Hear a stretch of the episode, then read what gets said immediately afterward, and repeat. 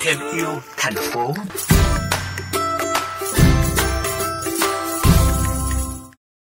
Mến chào anh Phát. Ý tưởng anh lựa chọn công nghệ nhiệt phân cách ly để sản xuất than gáo dừa thiêu kết bắt đầu như thế nào ạ? À?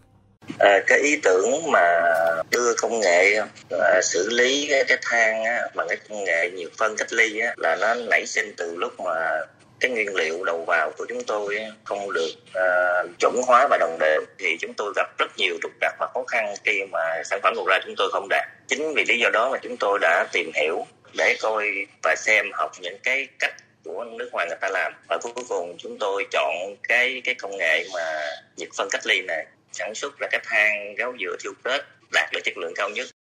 Dạ vâng ạ. À. Vấn đề mọi người cũng quan tâm là công nghệ này khắc phục tình trạng khói bụi khi đốt than ra sao thưa anh? Tiêu chí của chúng tôi là làm những sản phẩm sạch và xanh. Thì đây cũng là cái tiêu chí đầu tiên chúng tôi đặt ra. Với, đối với công nghệ này nè, có thể tái tạo lại và thu hồi lại khí thải. Thì chúng tôi thấy cái công nghệ này rất là hay, bởi vì khí thải hầu như là bị thu lại và đốt bỏ hoàn toàn. Thành các thành phần mà thoát ra ống khói thì chỉ còn là khói bụi hoặc là hơi nước, nó thoát ra từ giảm độ của cái ống dừa thôi cho nên là cái vấn đề mà à, ảnh hưởng tới môi trường hầu như là nó rất là ít và cái lò này có thể đặt ở trong khu dân cư miễn mà ống khói nó có thể cao hơn bởi vì tất cả những cái thành phần khí như CO, CO2 hay là à, một số khí khác thì nó được đốt bỏ hoàn toàn khi mình tái tạo qua cái hệ thống phun ra tự động của nó.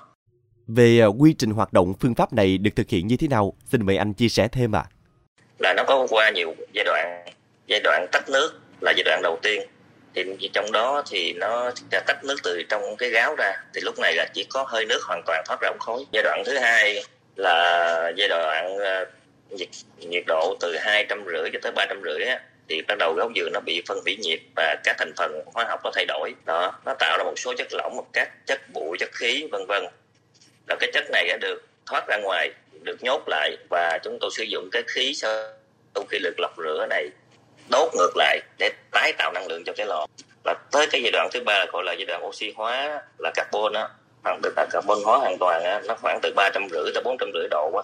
thì lúc này á gấu dừa nó đã chuyển hóa gần như hoàn toàn và khí họ thoát nó khí lúc này nó thoát rất nhiều. Nó được tuần hoàn đưa ngược lại để đốt nó chính nó và chính vì cái nó có qua từng cái giai đoạn này là chúng ta có thể điều chỉnh cái nhiệt để tạo ra được một cái sản phẩm tốt nhất theo yêu cầu của chúng ta đó là cái chìa khóa để nâng cao chất lượng của than anh Phát đánh giá như thế nào về chất lượng than gáo dừa thiêu kết bằng công nghệ nhiệt phân cách ly à?